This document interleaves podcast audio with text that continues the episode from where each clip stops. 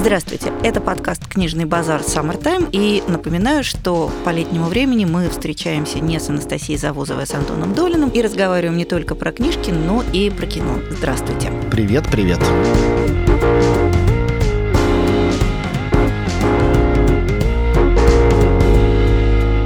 Сегодня мы поговорим на тему, которая лично у меня, как у книжного обозревателя, вызывает некоторые желудочные спазмы. Если в иностранной переводной книге внезапно появляется русский персонаж, то означает, что добра не жди. В хорошем варианте этот персонаж скажет тост на здоровье, это будет прям самый лайтовый вариант. А в худшем случае может произойти абсолютно все, что угодно. Почему-то явление русских персонажей в литературе всегда было вечно сопряжено и, видимо, будет вечно сопряжено с какой-то развесистой клюквой. Но тогда давай скажем не в литературе, а в культуре, потому что это касается, мне кажется, абсолютно всех областей. Это касается даже, страшно сказать, живописи, потому что я наблюдал картины с попытками изображения русского быта, в особенности написанные где-то в прошлом, и тоже они были довольно комическими. И это, конечно же, существует в театре, и думаю, что многим доводилось видеть всякие постановки э, на сцене классики русской драматургии, сделанные на Западе, и это тот случай, когда они, если озападнены или овосточнены, то это классно. Потому что если они пытаются создать что-то аутентичное, то возникает какой-то ужас. До сих пор, как э, страшный сон, я всегда вспоминаю рецензию какой-то из респектабельных британских газет, где они писали про гастроли театра Вахтангова в Лондоне с их принятым с восторгом дяди Ваней. Один из э, главных аргументов, почему э, с таким восторгом было принято, была следующая фраза. Мы все знаем эту пьесу наизусть, но наконец-то мы впервые видим дядю Ваню без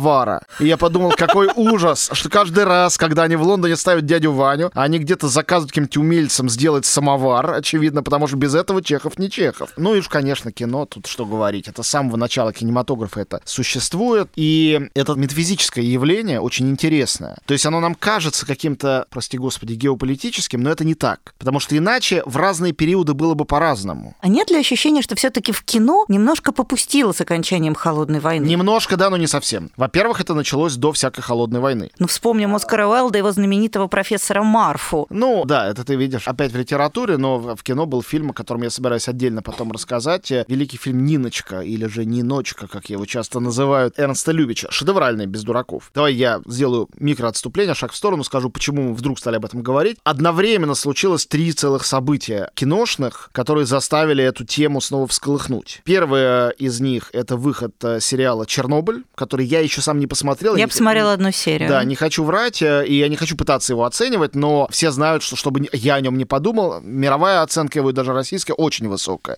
То есть беспрецедентно высокая. Наверное, это самый высоко оцененный сериал за всю новейшую сериальную историю. Это сериал, сделанный международной командой, но при этом все-таки это американская, конечно же, студия. И по большому счету можно сказать, что это американский фильм про нас.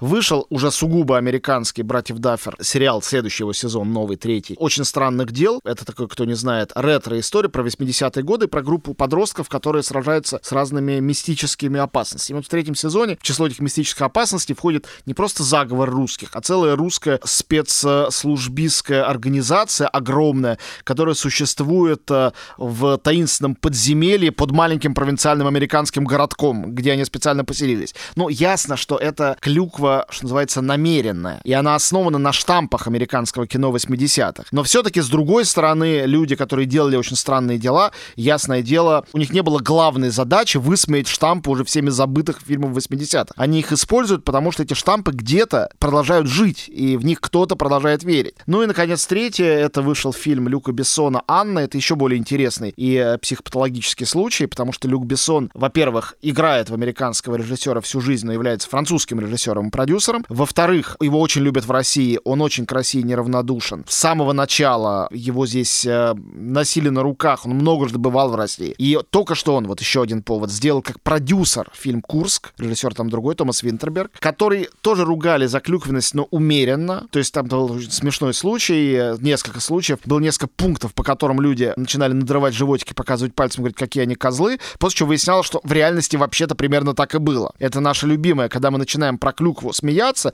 часто это основано на нашем незнании материала. Но сейчас он как режиссер уже сделал эту самую Анну, и это уже фильм, который является апофеозом некой клюквы. Действие происходит в 1987 году. Это не могло быть в 92-м, потому что это все еще СССР и все еще злой КГБ. Агент младшей агенткой, которого является главная героиня. Модель из Магадана, родом а, Саша Лус, красавица и новая муза Бессона. Но при этом в этом 87 году они там отжимают друг у друга мобильники. Э, главная героиня, она наркоманка, у которой дома лэптоп, на котором она заполняет какие-то там формы э, поступления в ВМФ примерно. Совершенное безумие, уже тотально неряшливое, не имеет отношения к России никакого. Рядом с этим «Черная вдова», еще один э, пример, тоже бывшая агентка КГБ, сыгранная Скарлетт Йоханссон, героиня в «Мстителях». На фоне этой Анны она суперреалистический персонаж. И мне кажется, что здесь я позволю себе ввести такой термин в духе Павла Пепперштейна примерно. Такой миражный железный занавес, который есть всегда. Есть он или нет, иногда он материализуется, действительно железнеет, как во времена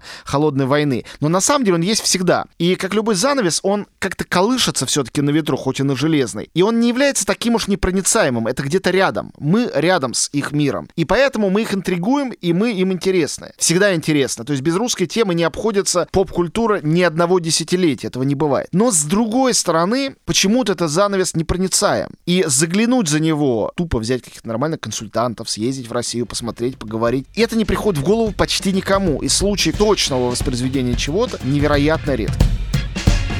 Более того, у них есть ощущение, что мы их тоже не видим. Это очень напоминает известный анекдот «Кто здесь?». Вот, скажем, известная писательница в жанре Young Adult Ли Бардуга, которая написала совершенно упоительное произведение под названием «Трилогия Гриш». Это фэнтези, то есть, в общем, казалось бы, можно было бы и стерпеть, но действие там происходит в стране, которая называется Равка. Но это такая очень странная Россия начала XIX века, в которой есть какие-то аномалии магического характера, вот там одна из героинь просыпается утром и внезапно буквально обнаруживает, что она на самом деле Гриша. Потому что Гриша — это почетное звание, принадлежность особому магическому ордену, они там все Гриши. И, собственно говоря, трилогия называется трилогия Гриш. И дальше начинается просто вот черт лысый в ступе, э, включая то, что там они все, конечно же, пьют крепчайший, буквально с ног валящий напиток квас, сопровождая его на здоровье. Ну, в общем, все вот в таком духе. Ли Бардуга говорит, что она страшная фанатка Толстого, Достоевского, просто вот буквально без них спать не ложится, и решила вот написать свой этот самый опус магнум в русской стилистике. Его перевели на русский язык, что удивительно. И когда его перевели на русский язык, у русского даже довольно молодого и наивного читателя, которому эта книга адресована, глаза на лоб полезли. И, видимо, эта полезлость глаз на лоб, она как-то донеслась даже до Лид Бардуга в ее прекрасном далек, на что она сказала, я вообще не поняла, при чем тут вы? То есть у нее было полное ощущение, что эта книга, которая описывает фантастический мир, не имеющий абсолютно ничего общего с реальностью, реальностью, и она просто не могла предположить,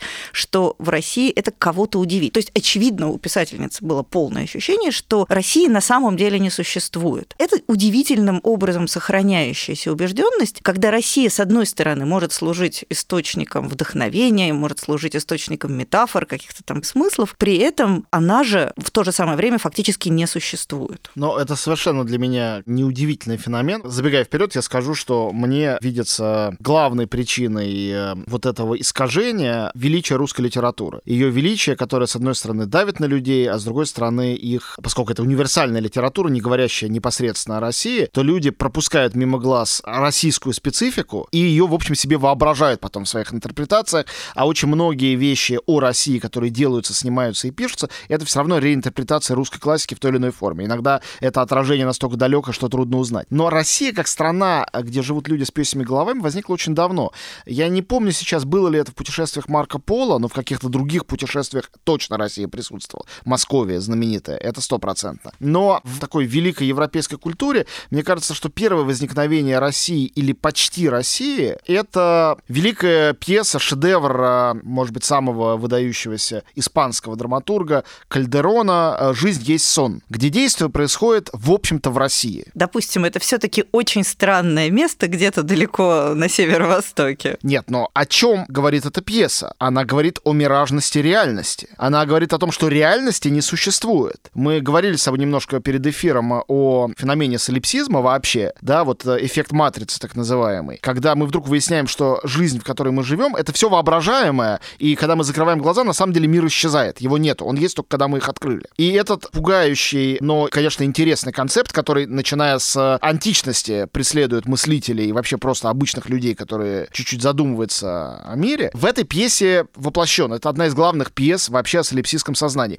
Потому что там речь идет э, о таком принце, заключенном в тюрьму, он такой железная маска, которого пытаются некие заговорщики, ну, кто не читал, вытащить и посадить на трон, как ему полагается. Но когда его с этого трона стаскивают обратно, ведут в тюрьму, его убеждают, что ему это приснилось, что все не по-настоящему. И дальше он начинает думать, как в известном парадоксе китайском, ученый ли он, которому приснилась бабочка, или бабочка, которой, значит, приснился этот ученый, или там монах в других вариантах. То есть он начинает думать, что все сон, тюрьма может быть сон, и трон может быть сон. Так вот, вся эта Московия — это такой глобальный сон для Европы. Прекрасный или ужасный другой вопрос. А, у разных людей по-разному устроен мозг, им хочется мечтать об одном или о другом. И мне кажется, что, конечно, русская литература велика, как только ее стали переводить, она стала мировым феноменом, а это произошло уже в конце 19 века. В 20 веке это только росло. С кинематографом, который вообще очень близок к природе сновидения. Эти сны стали воплощаться всеми, и если мы посмотрим на то, как экранизировали еще в немом кинематографе, допустим, Достоевского и Толстого, их экранизировали очень много. Большая часть этих экранизаций пропала. Но если мы посмотрим на это, мы увидим, что вовсе Россия не была единственной страной, которая интерпретировала Анну Каренину или «Преступление и наказание».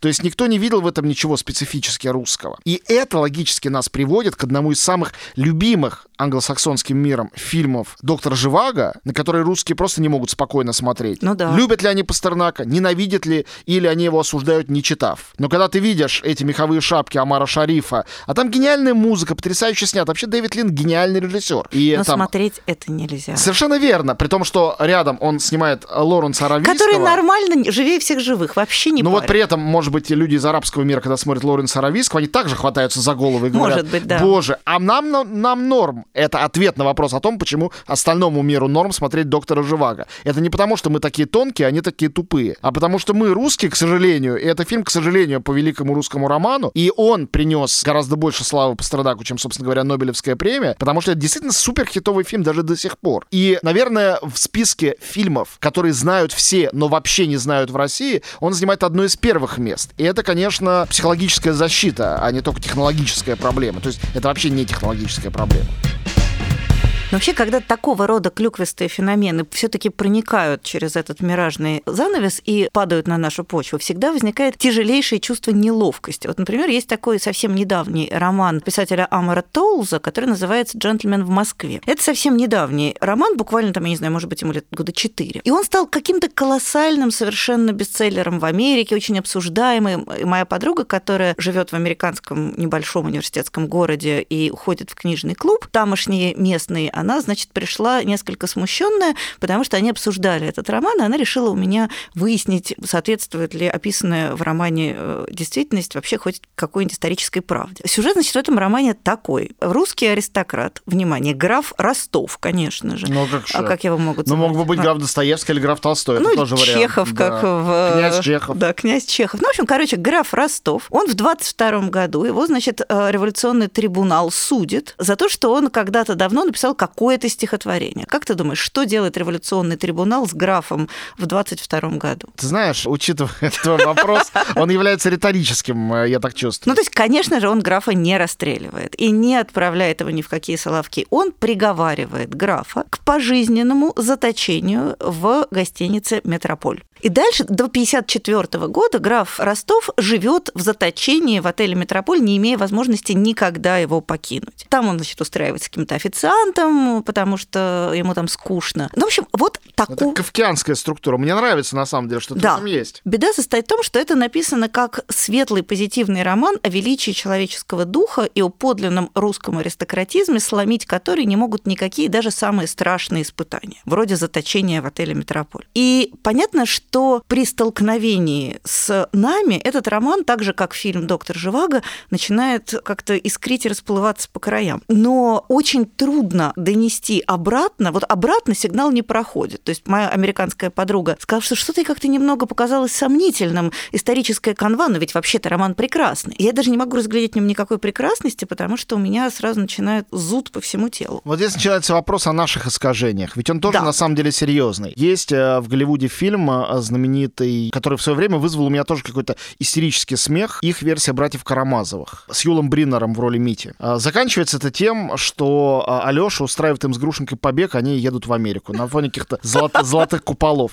И я долгие годы над этим ржал, потом думаю, а вообще роман-то у Достоевского на самом деле не дописан. Может, они бежали бы в какую-нибудь Америку. Между прочим, это, вспомнил я, навязчивая тема Достоевского, бегство в Америку. Свидригайлов бежит в Америку, герой без возвращается из Америки. Может быть, у него что-то такое могло быть запланировано, в теории, во всяком случае. Да и не важно это. Вот так вот они сфантазировали. Но дело в том, что это настолько противоречит той культурной матрице, которая в нас запаяна со школы. Не в каждой стране мира, включая Америку, в школе запаивают в человека культурную матрицу литературы и ее канона. Какие книги важны. Вот, условно говоря, есть книги, над которыми издеваться ни в коем случае нельзя, причем никакая форма издевки не подойдет. Типа Евгения Онегина или «Мертвый душ». Их не замай, или там «Преступление и наказание». А есть не «Преступление и наказание», а, например, «Подросток». Вот кто-нибудь снимет какого-нибудь подростка. Поскольку его мало кто читал, в школе не заставляли, ну пусть они бегут в Америку там все, например. Я думаю, мы не будем уже так возмущаться. То есть в нас самих вшита вот эта вот специальная микросхема, которая начинает так возбуждаться на эту клюкву, что перестает видеть что-либо еще. Приведу два примера из недавнего времени. Два произведения, которые сделаны, как я понимаю, с экстремальной тщательностью и экстремальным уважением к нашим реалиям. Уважением такого порядка, который мы, делая что-либо про их, любую их жизнь, никогда, никогда мы к такому не приближались. Это роман Барнса «Шум времени» про Шостаковича. Вот я как раз хотела про него И это да. фильм «Чернобыль». Но ведь что ты думаешь? В обоих случаях я читал от очень умных людей, совсем нет каких-то там тупых, не знаю,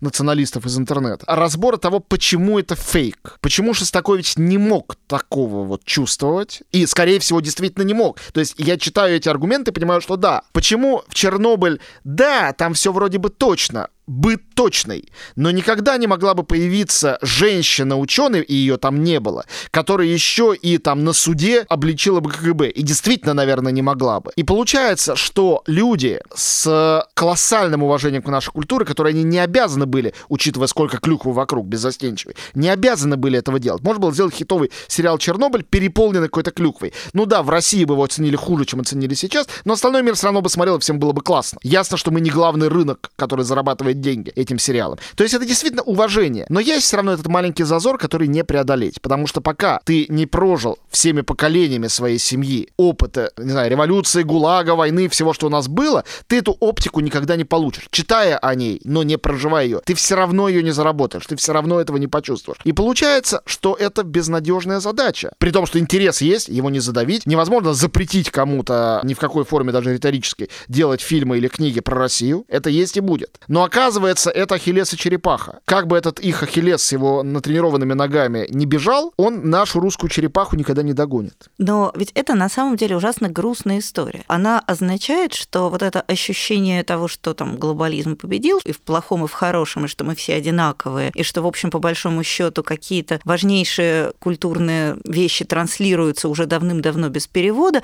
она на самом деле достаточно иллюзорная. Вот это вот, мне кажется, вечный неумолимый разрыв между ахиллесовостью и черепаховостью, он как раз и фиксирует вот этот вот болезненный и в тяжелой форме непреодолимый разрыв. Понятно, что когда мы смотрим какие-нибудь телеспектакли или там фильмы советского времени про не нашу жизнь, снятые, допустим, Рижской киностудией, они тоже выглядят как-то так наивно и клюквовато. Понятно, что сейчас совершенно невозможно, например, всерьез смотреть фильмы советские любимые про Шерлока Холмса, потому что ты сразу в них видишь Ригу. Это производит тяжелое впечатление. При этом я не слышал ни разу ни одного отзыва от тех французов, которые смотрели наших трех мушкетеров, тех англичан, которые смотрели нашего Шерлока Холмса. Такие люди есть, в которых они бы хоть раз намекнули на то, что там все неправда. Все, о чем они пишут, они ищут там хорошее, что это угадали, это получилось, а эти актеры получилось или нет, уж такие харизматичные, что класс. То есть почему-то у них этот специальный сенсор, отвечающий за поиск клюквы, он у них как будто отключен. Или это вежливость, я не знаю. А вот, например, какие-нибудь поляки, они страдают от некорректного изображения себя, где бы то ни было? Мне кажется, что гораздо меньше этого происходит, и главное, чего страдают поляки, а сегодня особенно украинцы, это от неразвлечения с Россией. В бытовой жизни, а не только в культуре. Недавно в Берлине, заполняя чек э, tax-free, э, а там нужно указать страну, на меня продавщица посмотрела и очень испуганно сказала, так едва ли не дрожащим голосом, «Вы из России?» Я говорю, «Да, что вы так спрашиваете?» Говорят, говорит, я недавно одного спросил, оказалось, что он с Украины. Меня чуть не убил, я предположила, что с Ну вот когда в культуре это происходит, типа украинцы, русские, какая разница? Сегодня из-за происходящих драматических событий это вызывает э, у некоторых людей совершенный взрыв. Но только это. Боюсь, что хорошо ли, плохо ли это, никаких штампов об украинцах или даже о поляках в особенных в западном мире не существует. А о русских, как об огромном северном мире за стеной, той, которая в «Игре престолов», mm-hmm. а, да, мы все одичалые. Все здесь, кто живет, все одичалые. И все. Будь у тебя 10 классов образования или 3 класса образования, или 3 высших. Это не имеет значения. Ты одичалый. И раз мы все одичалые, то разбираться в том, э, кто поляк, в тонких а, нюансах. А, а, а кто из Сибири, нет никакого смысла. Кстати, я не так давно столкнулась с примером такой же нервической реакции на клюкву в отношении Китая. Есть такой замечательный, на мой взгляд, опять же, дальше должно идти много реверансов по поводу клюквы, роман канадской писательницы китайского происхождения Мадлен Тьен, который называется «Не говори, что у нас ничего нет». Мадлен Тьен, еще раз, она родилась и выросла в Канаде, но она говорит по-китайски, правда, почти не читает, как она сама признается. Ну, то есть она уже такая вполне себе оканадившаяся китаянка. И вот она пишет роман, на мой взгляд, прекрасный, поэтичный, нежный, сложный, бесконечно уважительный о китайской культурной революции. А потом его начинают читать либо настоящие китайцы, либо люди, которые про современную китайскую литературу и вообще про эту эпоху понимают побольше, чем Мадлен Тьен, условно. И внезапно оказывается, что да, там тоже какая-то клюква, причем клюква такая, которую действительно не может прочувствовать никто, кроме китайцев. Это вот ровно то, о чем ты говоришь, что человек, не переживший на протяжении нескольких поколений вот этот ужас китайского 20 века, он не может как-то понять, как вообще это выглядит, как это переживается и ощущается изнутри. То есть, вероятно, наша проблема, она не только наша. Меня, кстати, эта история почему-то очень утешила и подбодрила, потому что я поняла, почему американцам нравится Амар Толс и несчастный граф Ростов, заточенный в отеле «Метрополь». И внезапно оказывается, что, в общем, вероятно, это не только специфически русская проблема. Другое дело, что да, мне кажется, это довольно тревожно тревожный сигнал, который свидетельствует о том, что наше представление о том, что все люди одинаковые и все люди понимают друг друга без перевода, оно в некотором смысле преувеличено. Понимаешь, э, я могу на это ответить неким оптимистическим, наоборот, э, замахом. Это противоречивое явление, которое говорит и о том, что все люди одинаковы тоже. Потому что если бы они не были одинаковы, не было бы этого соблазна говорить о России, не было бы этой влюбленности в войну и мир, которую, по идее, им не понять. По идее, не понять им ни Анну Каренину, не даже Муму. Не понять. Там действительно и Муму очень сложная вещь. То есть надо понимать, что такое крепостничество, чтобы понимать, про что эта вещь. Тем не менее, читают, тем не менее понимают, льют слезы над этим. И они тоже это по-другому понимают, чем мы понимали в 18 или начале 19 века Ричардсона, Стерна или кого там читали. Мы же понимали в них что-то свое, и великое действие культуры в том, как она вообще действует. Ну, конечно, иногда так примитивно объясняет, что у нас просто переводчики хорошие, но дело, конечно, не в этом. Ведь то, что в России есть такой культ в 20 веке, это уж точно, на самом деле, начиная с 19-го. Путешествие Гулливера, Дон Кихота и Грангутюя Пантагрюэля, мне кажется, в тех странах, где написаны эти вещи, ну, за исключением Дон Кихота, конечно, их не любят так сильно. Это наши национальные книги и культурные мемы. Это мы еще молчим про Хемингуэя, который великий русский писатель. Совершенно верно. Ну, как бы, если бы не было этого универсализма, то этого бы не происходило. И мне кажется, что надо быть толерантнее и разрешить всем ставить на стол самовар, если это утешает в чувстве аутентичности их дяди Вани. В общем, на здоровье. На здоровье.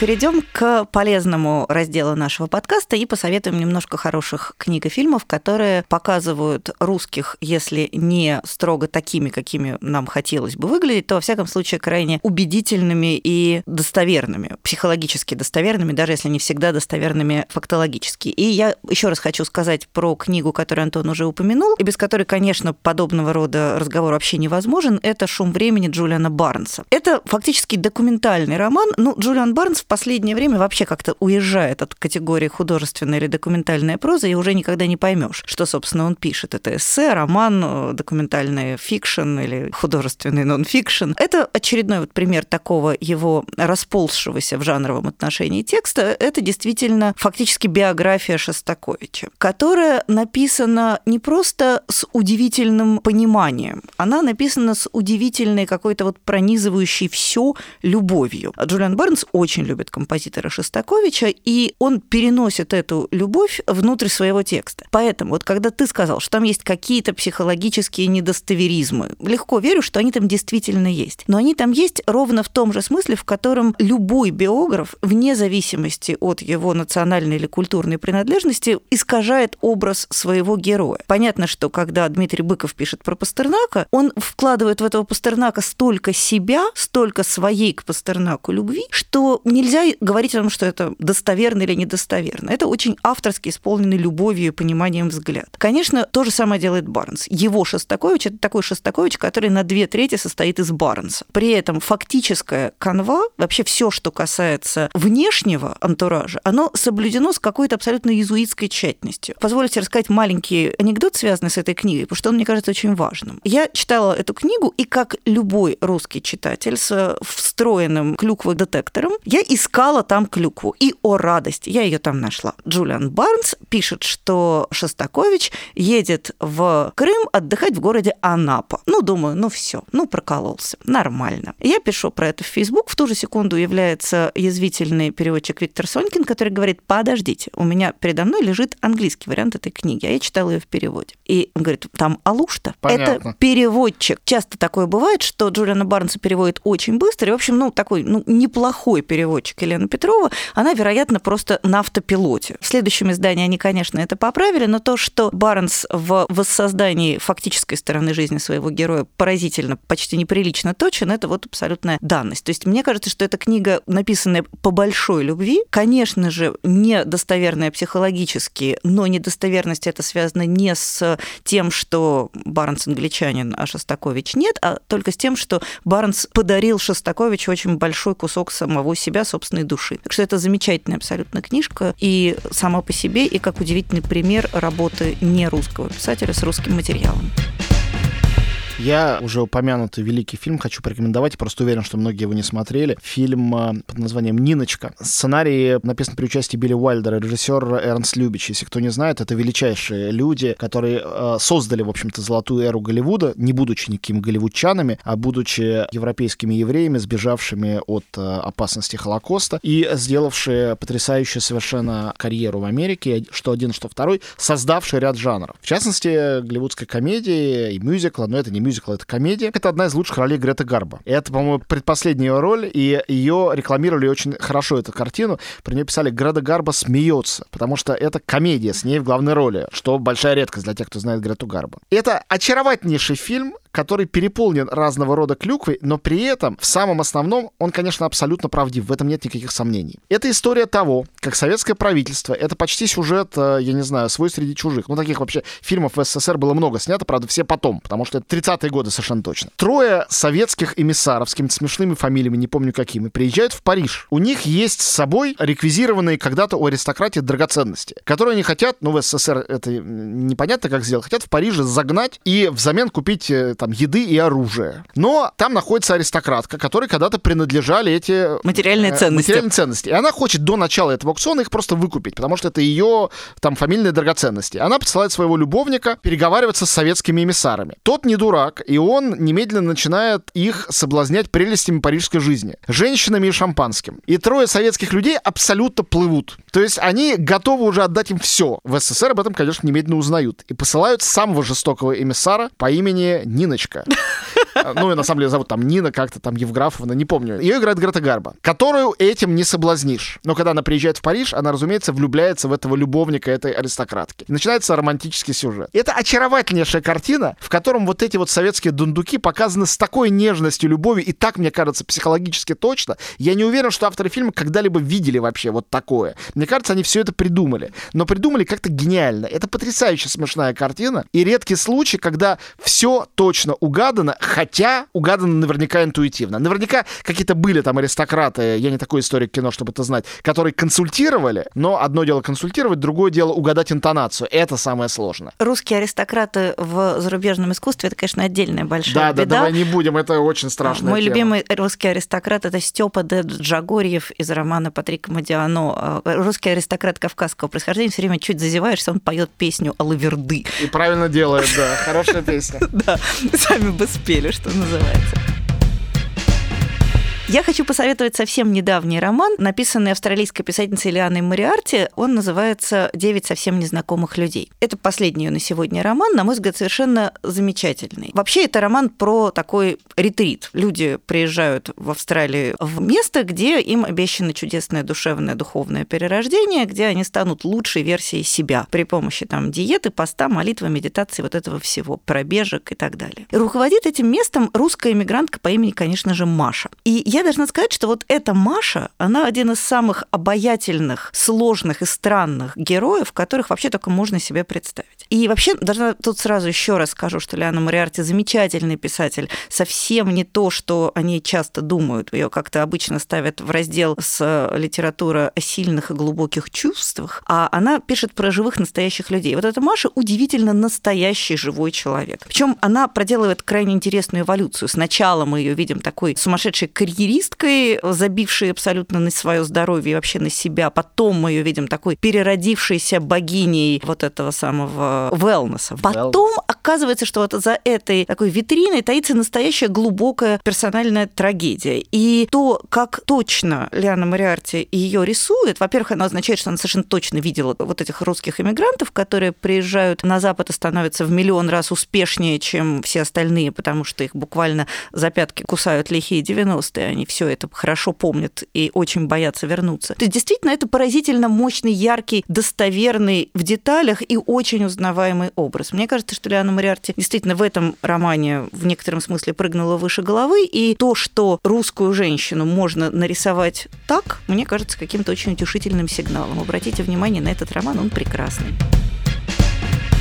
Я посоветую фильм, э, который, мне кажется, жемчужиной кинематографа западного мира и американцев э, о СССР времен Холодной войны, где было гигантское количество, конечно же, клюквы, я бы сказал, злонамеренной, а была клюква добрая, то есть там есть некоторое количество фильмов совершенно милейших про то, как про русских думают, что они чудовища, и тут они появляются, и оказывается, что там очередной там моряк Миша, добрый парень. То есть там есть и гуманистические фильмы, такие же клюквенные, и какие-то дегуманистические. Обычно приводят как любимый общий следующий фильм, но это уже на самом деле перестроечное кино, «Красную жару» со Шварценеггером. Ну да, он очаровательный, и Шварценеггера не любить невозможно, мне кажется, даже в самых его идиотских ролях. Но он обладает таким обаянием, что как бы советский милиционер из него тоже получается хороший, хоть не настоящий. Но нет, я про другой фильм, это «Парк Горького». Это фильм 83-го, э, по-моему, года, то есть это самая махровая холодная война, о которой в том числе и в фильме идет речь. Но фильм снят с невероятной нежностью по отношению к России. Это детектив в парке Горького находит находят э, там отрезанные, по-моему, то ли пальцы, то ли руки, там несколько убийств.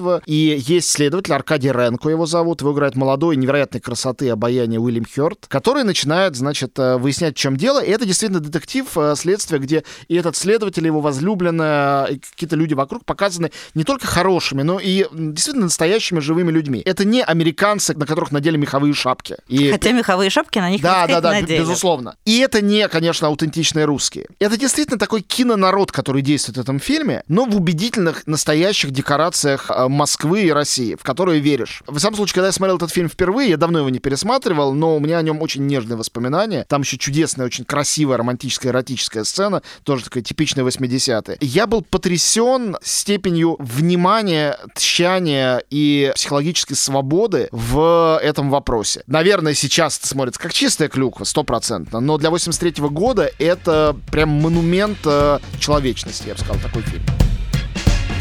И последняя книга, которую я хочу посоветовать, все миллион раз ее читали, но, может быть, во-первых, всегда есть надежда, что кто-то еще нет, и мы его облагодетельствуем, а во-вторых, всегда есть возможность посмотреть на книгу немножко под другим углом. Это, конечно же, «Щегол Донны Тарт», которая, на мой взгляд, вывела на мировую литературную арену самого отвратительно очаровательного русского персонажа, которого можно только припомнить. Ну, в 21 веке точно. Ну, в 21 веке никого прекраснее Бориса, конечно же, нет. Мне кажется, что действительно это вот так же примерно, как у Мариарти, это удивительное сочетание психологической достоверности, обаяния, противоречивости и фактической точности. Да, мне кажется, вот эта психическая непоследовательность и широкая душа, они действительно русским свойственны. Да. Они там показаны хорошо и хорошо вплетены в сюжет, и этим сюжетом двигают на самом деле. Мы даже до финала книги не очень понимаем, что сюжет именно этим движем. Роль Бориса на самом деле гораздо больше, чем он кажется, когда он только появляется перед нами. Он действительно один из ключевых ключевых движков этого романа. Ну, как один из трех да. главных ну, героев. Да. Ну и кроме того, он, мне кажется, какой-то невероятно обаятельный. Он в этом романе, пожалуй, он, наверное, такой самый яркий, хотя он, в общем, в некотором смысле злодей. Только в некотором нет, тут все гораздо ну, сложнее. Ну, так же точно, как и вот в романе Мариарти Маша упомянутая, она тоже в некотором смысле злодей, но тоже все гораздо сложнее, она не просто злодей. И позволю себе еще рассказать маленький смешной сюжет про Бориса и его рецепцию в России. Переводчик и главный редактор журнала «Иностранная литература» Александр Яковлевич Ливергант, он почему-то очень не полюбил и сам роман, и его перевод. И решил на него наехать, сказав, что совершенно ужасно в переводе английского романа выглядит русский матерок. Но понятно, что человек, который откроет оригинал, он увидит, что Донна Тарт подошла к вопросу серьезно. И Борис на английском матерится русским матом очень качественно. То есть там все русские слова прописаны, и это вот абсолютно не на здоровье. То есть Александр Яковлевич демонстрирует вот ту самую нашу настороженность. Ага, не может такого быть, не могут они такого знать. И Донна Тарт подходит к этому гораздо лучше, чем мы можем надеяться. И мне кажется, что действительно потрясающий образ русского персонажа, который, вот что называется, популяризирует и продвигает русские ценности. Вот все, кто читал роман, я думаю, сейчас меня не любят, но тем не менее, это, по-моему, абсолютная правда. Да, я, спол, я вот читал роман, очень его люблю и с тобой совершенно согласен. Так и есть.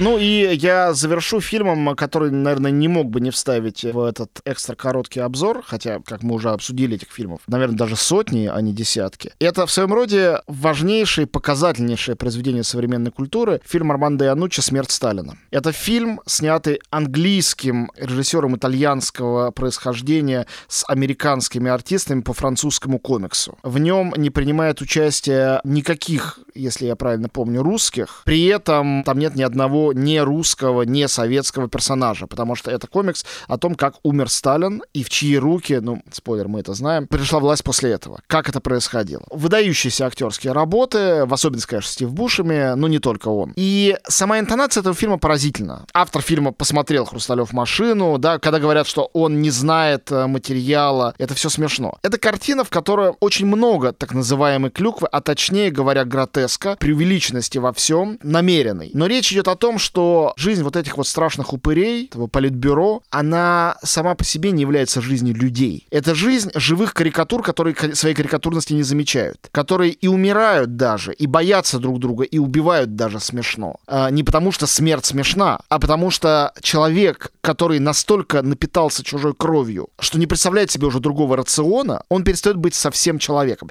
И это дико сложная тема. Не только в комедии гротеске, но в любой форме высказывания ее очень сложно поднять, найти для нее аутентичное визуальное и аудиальное выражение. Мне кажется, даже не вполне это удалось авторам комикса, хотя это интересный комикс. А фильм получился просто роскошный. И, конечно, если смотреть его в оригинале, ты слышишь все шутки, как бы тщательно его не дублировали, это не вполне в дубляже слышно. Но фильм не вышел в России, поэтому на самом деле... Он же э, там как-то оскорбил чьи-то чувства. Да, ну, как всегда, тех, кто его не видел. Это у нас всегда так. Все оскорбленные, это люди, не смотревшие фильм. Вот, они очень глубоко оскорблены, поэтому я обращаюсь ко всем не оскорбленным. Обязательно посмотрите «Смерть Сталина». Замечательная картина. И то беспощадное видение нашей власти, на которое до сих пор мы все не отваживаемся. Действительно, в одном право депутаты Госдумы. Циничную, смешную комедию о наших властителях, тем более об их смерти, до сих пор мы представить себе не можем. И это очень печально.